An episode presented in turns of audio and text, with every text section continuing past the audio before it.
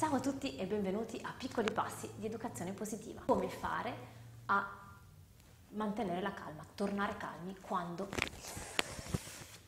Sono Clio, consulente genitoriale, facilitatrice in disciplina positiva nel percorso online per genitori Tempo per Crescere e nel blog Parents Mind Grow e oggi vi invito a sperimentare nuovi punti di vista sul ritorno alla calma. Un respiro, un sorriso e cominciamo.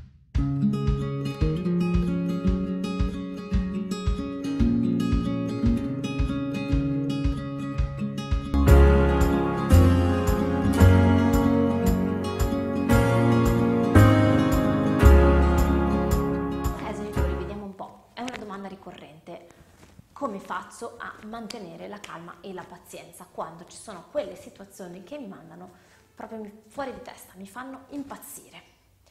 E anche se conosco le strategie non riesco a metterle in pratica. Se il problema vi riguarda, ho alcuni esercizi per voi che vi saranno molto utili. Come sempre, piace guardare le cose su più strati. Il primo elemento che prenderei in considerazione è proprio un invito a una nuova azione, a un'azione pratica che potete compiere una nuova abitudine che vi eh, aiuterà tantissimo, che è quella di prendere un quaderno.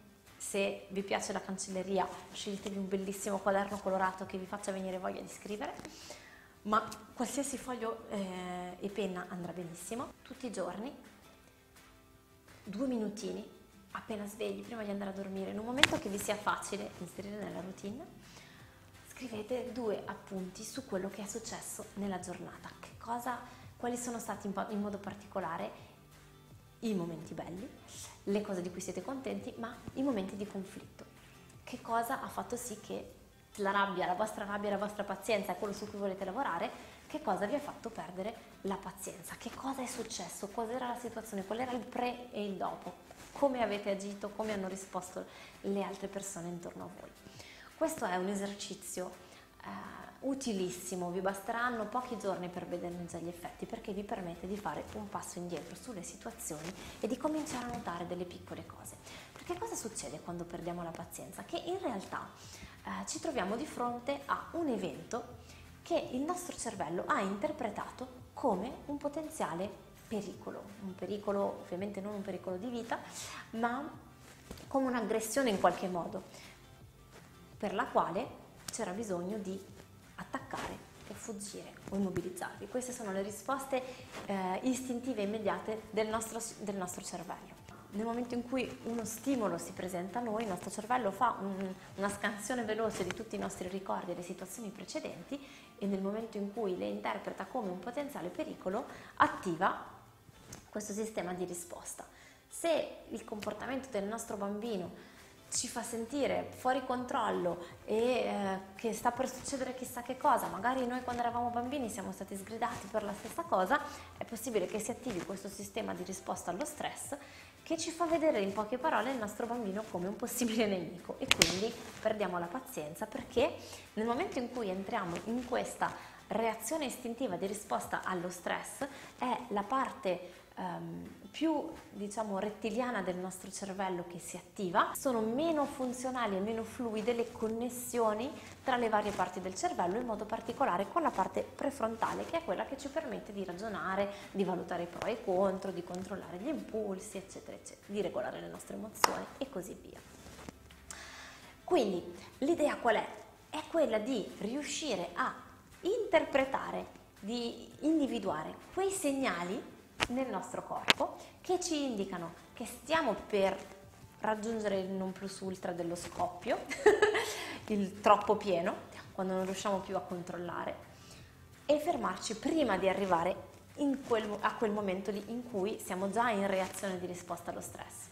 Una cosa che ci è molto utile e che spesso ignoriamo è che in realtà il nostro corpo ci dà dei segnali prima che arriviamo a quel momento di non ritorno.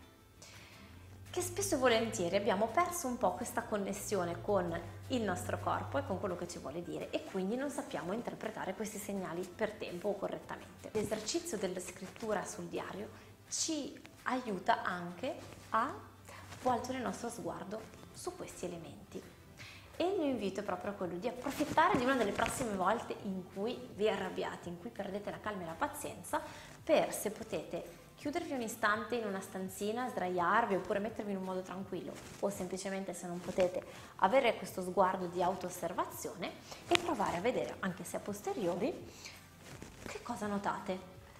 A volte può essere il cuore che batte più forte, magari sentite caldo alle guance, la gola che si stringe, la pancia che si è gonfiata, eh, dei tremori, si viene da tremare. Ognuno di noi può avere segnali leggermente diversi, l'idea è proprio quella di riabituarci un attimo per un periodo a osservarci e a notare a posteriori, quindi ci siamo arrabbiati, ah aspetta mi sono arrabbiata, osservo, Quali, che, che cosa mi dice il mio corpo in quel momento. Se facciamo l'esercizio di osservare e poi di prendere nota rapidamente, davvero un minuto, non è che dobbiamo scrivere il diario come al liceo, fate paginate, ma è proprio un esercizio semplicemente per abituarci a, a, a osservare e a volgere la nostra attenzione su quello che ci succede, ci accorgeremo piano piano, riusciremo quindi a notare questi segnali via via prima. E quindi a notare che ci sentiamo il collo che si stringe, la pancia che si gonfia o il caldo alle guance quando ancora non abbiamo perso la pazienza, non siamo ancora esplosi, stiamo per.